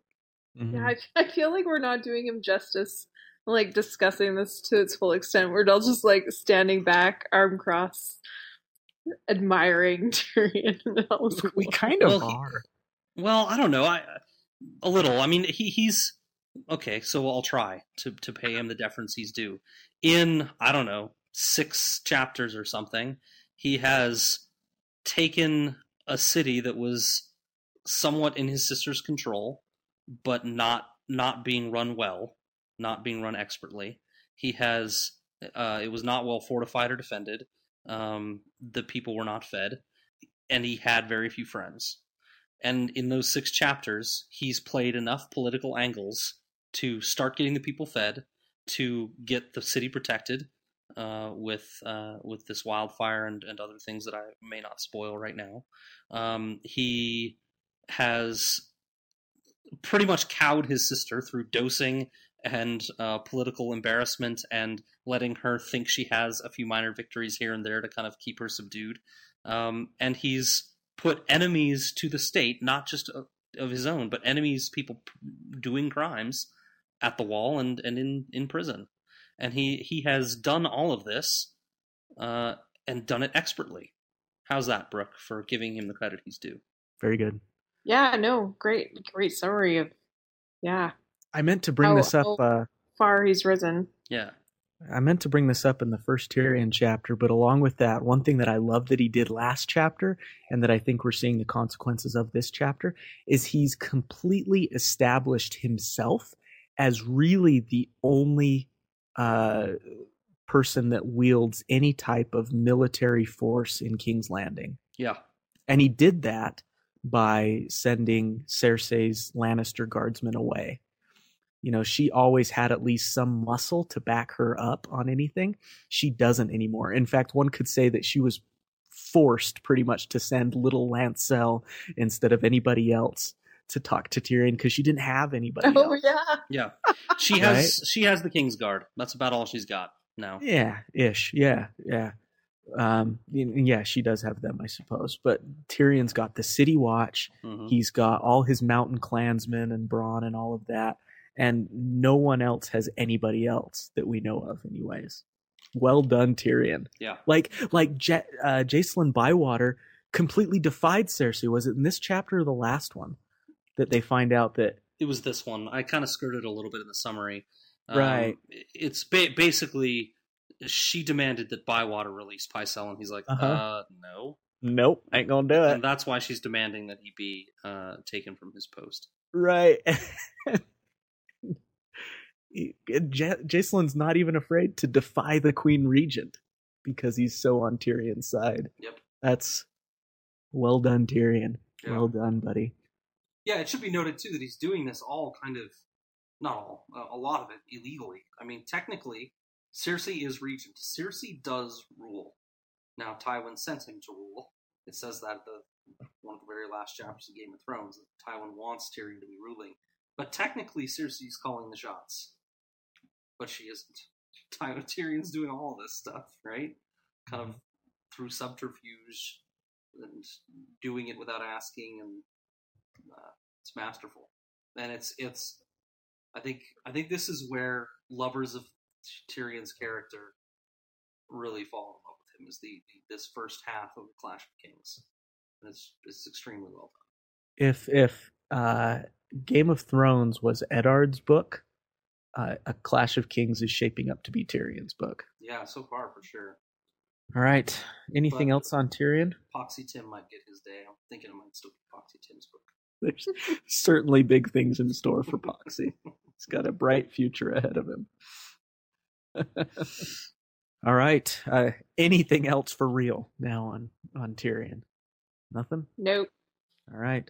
Let's finish up for the day in terms of uh, this portion of the podcast. So, for all of those, all of you who are not wanting to be spoiled, sign off now. We're going to jump into some Davos After Dark. Okay, so next time should be Arya 7, Catelyn 3, Sansa 3, Catelyn 4, and Jon 4. Two That cat is- chapters. Two cat chapters, yes. Uh, chapters 30 to 34 of A Clash of Kings. So join us then. Oh, one quick thing I wanted to just bring up real quick a shout out to one of our listeners, uh, Pap Down on Twitter, Jesse Parker. He just tweeted a picture at us about half an hour ago. I noticed it come up on my iPad of his groom's table at his wedding, and it's full of A Song of Ice and Fire paraphernalia, books and maps, and looks like lineages and charts of lineages and stuff like that, and even a what looks like a, a groom's cake that's a dire wolf. So super cool. Um, and just What's so up, bro? Did the Raven lose my message or my my invitation or what? I know, right? Why aren't we there? But uh, anyways, quick shout out to uh, Pap Down. Congratulations on what appears to be a, a fantastic wedding. So Yeah, congratulations, on the big day, buddy. All Which right. will have passed by the time you listen to this episode. Yeah, it'll be two weeks into your happy marriage by the time Uh. you hear this. So hope it's still going well. yeah. I hope he listens to this on his honeymoon and it causes a big fight. you tweeted a picture of that. Yeah. You're listening to a podcast on our honeymoon. It gets me in the mood, baby. Yeah, he's got it playing as they as he takes her over the threshold and everything. he's playing the Arya song. Stick it with the pointy end. All right. Well, congrats. I was meant uh, to be heartfelt and it turned dirty. Sorry, Pat Yeah. Down. Sorry, buddy. congrats to you and your uh, to your bride as well. Don't be mad at him, bride. He's a good guy. All right, let's jump into Davos After Dark. Davos After Dark. This was a this was a fun chapter, um, or a fun set of chapters. I want to talk about. Can we talk about Tyrion for a little bit? Just a, a few things that I wanted to talk about with him. Yeah. Um, you know, this he seems to be at his peak right now, and then you know a couple books we're going to see him fall to what seems like he can't get any lower. W- what do you take of this of Tyrion? Can he climb back out of where he's fallen? Um, what do you what do you take of his arc so far? So he he's to restate it a little. He is running the Seven Kingdoms now, basically, right? Mm-hmm. And you said a couple books. I don't know exactly when it happens. My brain gets screwed on the timelines, but I do. but he he ends up, you know, Tywin comes back, takes the I suppose that's handship just next book. Yeah, Bart. Well, it starts next book. Um, Tywin comes back, takes the handship back. He loses half of his face in battle. Um, he gets accused of murdering his nephew. he, he gets uh, he escapes he escapes King's Landing. He goes floats down a river with some strangers. Uh, he gets taken as a slave. Uh, it's, I mean, it is a meteoric fall for this character that is right now, uh, by his own statement, at the very top of life, Mhm. right?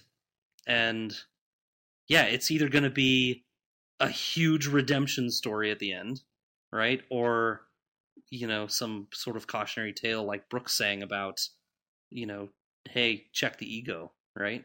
Right. And I don't know. I I think he's going to rise again. I think he's got it right? I, I mean, I don't think he's going to sit the Iron Throne or anything, but I think he's going to do something significant. Well, hmm. Jorah is taking him to see Dany, right? Yeah. So if Dany is going to do something incredible and Tyrion is going to be in her vicinity, Yep. he's probably going to get some some part of that. Yeah, He's gonna take the power back. That's right. Twice in a row, Matt. Yeah. So I love that song. where we where we leave him in Winds of Winter So militant. is actually there might have been a chapter. There might have been a chapter Winds of Winter, not Dance of Dragons. I can't remember now, but he's basically trying to convince the slave owner that he's with to change sides to be on Dany's side, right? Or, Mhm. or did that actually happen already in Dance of Dragons? I can't remember. It blurs to me. But ba- but I think Brooke's right. Like I think eventually what's going to happen is he's going to end up in Dany's camp, and That's where it's setting up, right? Yeah. I mean, we've talked about the Tyrion as a secret targ theory before. Right. Um, you know that that uh, Aerys actually raped Joanna Lannister, or maybe that they were even in love, um, and that Tyrion is actually Aerys' son, and so he he, he actually is a Targaryen. It's a theory. Out I don't there. think we talked about that before because that's fantastic.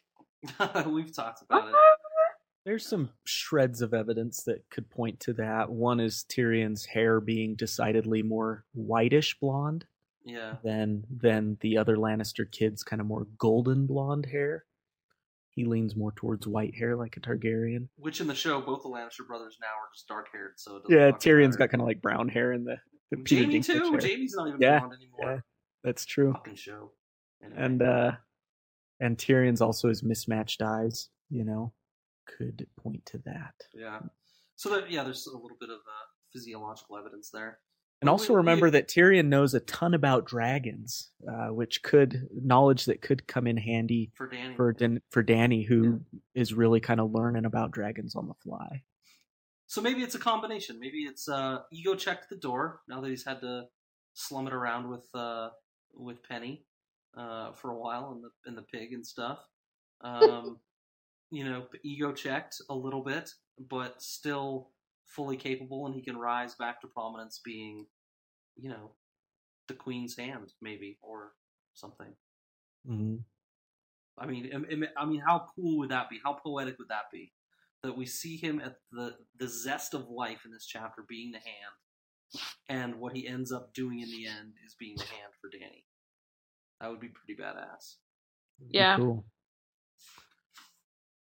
Um, and you know, we uh, or Cersei has those uh, dreams of, or she had that prophecy, Maggie the Frog stuff about um, Tyrion being the Valonqar, who she feels is going to kill her one day. Yeah. And I wonder how that's all going to play out. Uh, I mean, here in this chapter, at least, or in this set of chapters, we see that that's really not his intent at all. Like, he could have put some kind of poison that would have killed her, probably, in her drink, and he could have just gotten rid of Cersei. But uh, instead, he just gave her the, the runs. just gave her diarrhea. Thanks for bringing it back to the brown sound again. Yeah. Uh, Brown editor. Well, at this point in time, he's very still very much aware of how her death would affect Jaime. mm-hmm. Yeah. So I think that's probably what's staying his hand because otherwise, you're completely right. Getting rid of her would solve a lot of his problems. I think he's also still a family guy. Uh, he also knows he would have to answer to Tywin in the end um, if he were to do something like that. But there's a multitude of reasons not to do it. A couple reasons It's just- to do it also, but Listen to us. We're like, why didn't he just kill her? yeah, We've been So reading these easier. books for too long. yeah, it's true. Speaking of killing, let's talk about Arya's prayers. Let's maybe do a little stats count on uh, how that's going for her. I, I hope you don't expect me to have the answer. I have a wiki of Ice and Fire, which will give me the answer. Because it occurs to me that a lot of these people are dead or presumed dead, Yes. and she didn't kill them. Just too bad. Or maybe that's fortunate. I don't know. So yeah, let's see here. no. I- Sorry, go ahead. Do you want to want to want to go down the list? Yeah, real quick. So Sir Gregor, presumed dead. Presumed dead, not really. Robert Strong, right? Yeah. Uh, Dunsen, as far as we know, still alive. Paul of remember that yeah, like does oh, she he's the care guy that about took him her sword, I think, or something. Uh, he's the guy that took Gendry's helmet, Oh yeah. so he makes the list for that. Polliver, he's the guy that took Needle, um, and he was killed at the crossroads, so you won't be lonely by the Hound.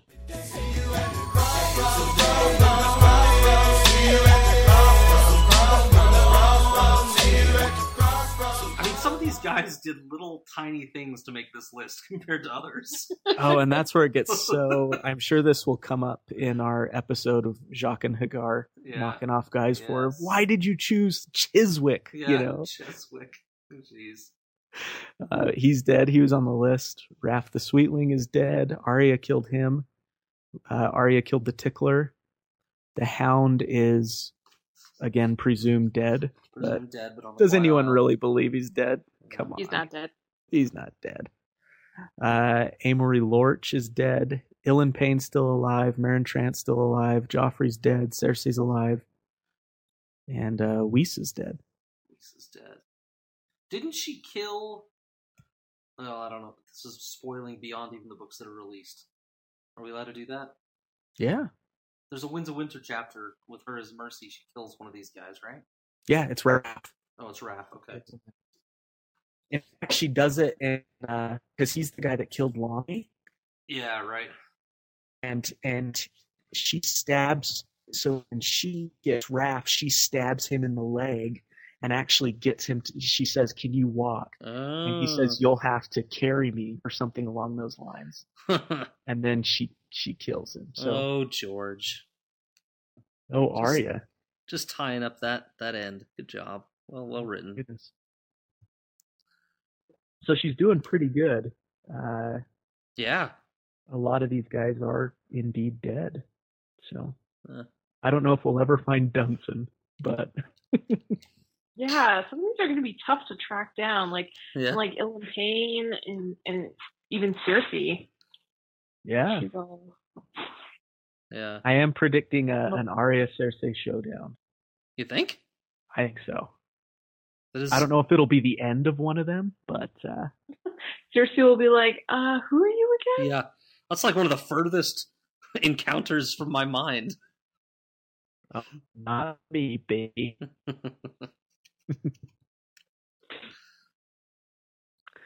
um, uh, and then from here on out, there's a couple little things I want to talk about. But I want to get some of your input. What are some of the burning questions that you had on your mind for Davos After Dark, guys? Um, I don't know if people care. I the question in my mind was about this secret mission. Oh, the uh, the, mummer, the, the mum, thief. the mummer, the thief, not- the poisoner. Yeah. Mhm. Does anything come of that? Uh, yeah, yeah. Remember, um, I can't remember if it's in this book or the next book, but when Catelyn gets back to Riverrun, Edmure tells her about it. That while he was gone, whoring and wenching, as they say, as he admits to doing. Yeah. Um, that well, well, first of all, Catelyn goes back to Riverrun and she sees four guys hanging outside the walls, and she's like, "Who are those guys?" And said, "Oh, Oh, they're, they're guys that tried to bust out Jaime Lannister." okay. and one of them i'm guessing the murderer like smashed guys heads and while another guy was picking the lock and another guy who i'm guessing is the mummer was uh, imitating edmure's voice telling the guards to let jaime out and stuff like Oh. that or distracting him Huh. and, uh, yeah and jaime gets out and kills a bunch of people And then or kills a couple again. people yeah and then they recapture him and that's when they put him in like hardcore chains and solitary confinement and all that stuff Much like Pride and Prejudice, my brain has apparently completely blocked this out. i don't blame you buddy I had to go back and, and remind myself of the particulars. I'm not just pulling all of that out of my immediate memory. Somebody asked uh, if Jorah and Dany would have worked ever, I s- like romantically. That was me. That was not me. Why do you think that That's why they I'm would? asking. Well, I mean, I, I was thinking in the in the chapter, Jorah. Uh, so Jorah's always like, he's always kind of whining about their current predicament. Like, Khaleesi, I think we should get out of here. Khaleesi, don't trust that man. Khaleesi, like, Khaleesi, Khaleesi, Khaleesi, like, shut up. always with the don't trust that. We shouldn't be here. Come with me. I think he just kind of wants it to be the the Jorah and Dany against the world show, mm-hmm. and I I don't know. I I think actually he would he not that she necessarily necessarily needs taken care of, but in a different world where she wasn't destined to have these dragons and walk that path, I think they could get along really well. Yeah. I don't know. I think they would have done pretty well. He's obviously the kind of guy who needs a woman, not a girl, and I would argue that Dany is a woman and that she is self-possessed and independent and and holds her own. But um, uh, his loyalty to her would have probably you know, saved her life in instances where other men have saved her life. Um, uh, I think he would have been a good support system for her, but she definitely would have been missing that passion she had a taste of with Drogo. And so he'd never really be able to live up to that, and ultimately it would be their downfall. Mm. That's a good point. I like that. Yeah. You can't really beat that sort of once once you go rural Dothraki, you don't really go back. You don't go back. Indeed. Did you guys want to go into the Jojen stuff at all, Matt? That's what I was gonna bring up next. Is let's talk about some of the stuff that went in on on Bran's chapter before we close for the night. Um, oh gosh, I'm willing to go into any of it. Bran and Jaime ever confronting each other again? Uh, how is Bran working right now? Uh, the whole thing about. Uh, I'm just trying to. I'm looking at what which one about Bran would be best. You guys want to talk about Bran and Jaime ever confronting each other again, or Jojen's dream about the meat at the feast? Oh, I want to talk about the dream, but I don't have much to offer. Do you guys have much to offer? I, to me, it has something to do with, um, you know, Bran's being offered this great life um, as as a green seer or something along those lines uh, the, that he doesn't appreciate, while the Freys are going to live a more kind of mediocre life that they do appreciate. But what I what what throws the wrench in all of that is it's Maester Luwin serving them the meat. Hmm. That's what I can't quite Because fit Maester into Luwin whole wouldn't thing. be serving him a life of green seeing. Right, he's the one that's campaigning against him doing it, right? Yeah, yeah. So on the Wiki of Ice and Fire, um, they actually do attribute that dream to learning of Robb Stark's victory over Stafford Lannister in the Battle of Oxcross. Oh, Um, so Bran is happy for the victory, but he knows that only Lord Tywin Lannister manis- matters. And in contrast, neither Walders seem bothered by their uncle Stevron's death. They're more concerned about the Frey line of succession shortening. So, of course. Yeah. yeah, That's all any Frey is worried about. yeah. I see. interesting. Which so it's a so it's a good sense. piece of news for Bran that he doesn't enjoy, which is the battle was won, but it's not the battle they needed. And it's a bad piece of news for the Freys, but they think it's good news because they're closer to the to being the Yeah. Lord of the Crossing. I don't know what Luwin serving the meat has to do with that, but uh, Oh, Maybe did probably he- gives them the message. Probably. Yeah, he got know. it from the Raven. So it's a it's a much more practical interpretation than what I where my mind was going. But this is where this is where you can side with Luwin. It's like, well, that's not a fucking green dream. You can take Mhm. that you can take that weird metaphor and set it up with a million different things. it's like the, you know, like if we have any of these people listen to the podcast, I apologize if I offend you. But fortune tellers, right? It's like they hone in on like There certain goes our thing. listener. I know there goes our demographic. They hone in on they hone in on details that are vague enough that they could apply to anybody, right? And they kind of work that angle and they see what you respond to and they paint the picture a little clearer based on your responses and th- you can attribute a vague dream like this about serving meat to lots of stuff. Mhm. So on that side, I would be on Lew- on Luwin's side, even though I lambasted him in the last section. Well, the hour is growing late, uh, It but I am willing to converse about anything else you guys want to bring up if there's something on your minds. I think we pretty much covered. I, I had Lancel down in there to maybe talk about during Davos After Dark, but I think we pretty much covered him. Well, I'll just say quickly that it's no surprise that he goes all religious after this.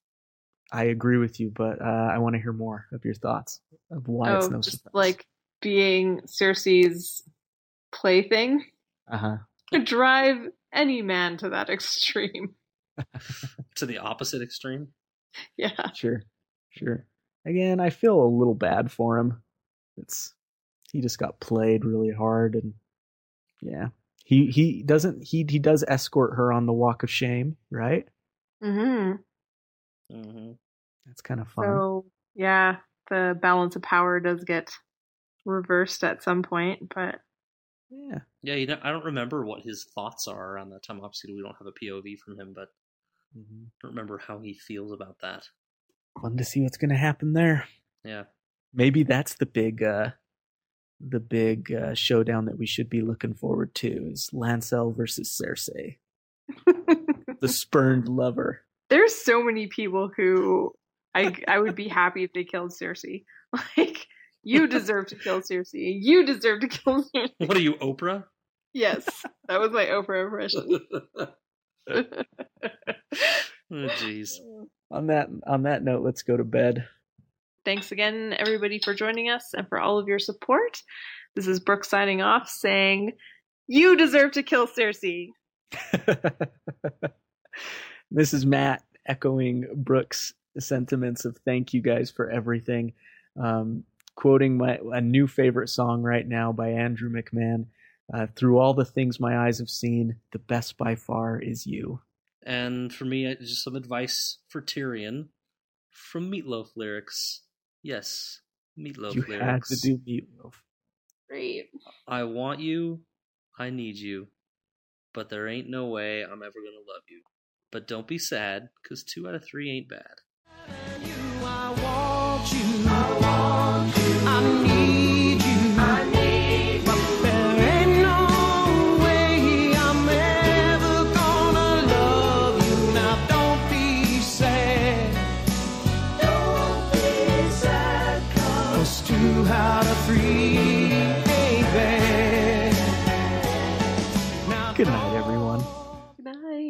Peace and blessings. Peace Night. and blessings.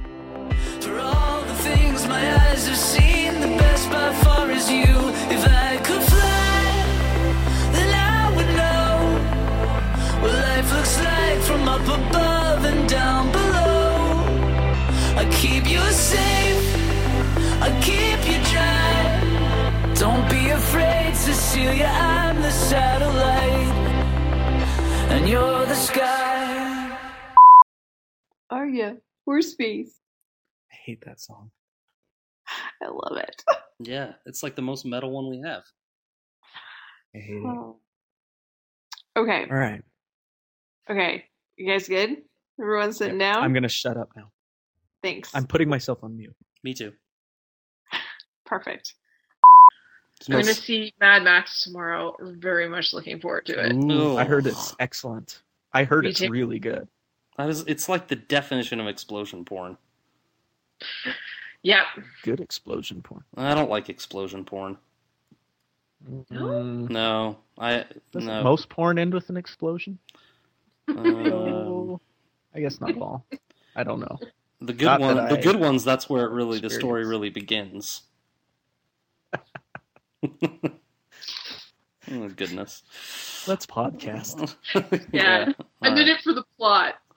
I read it for the articles. Character driven pornography.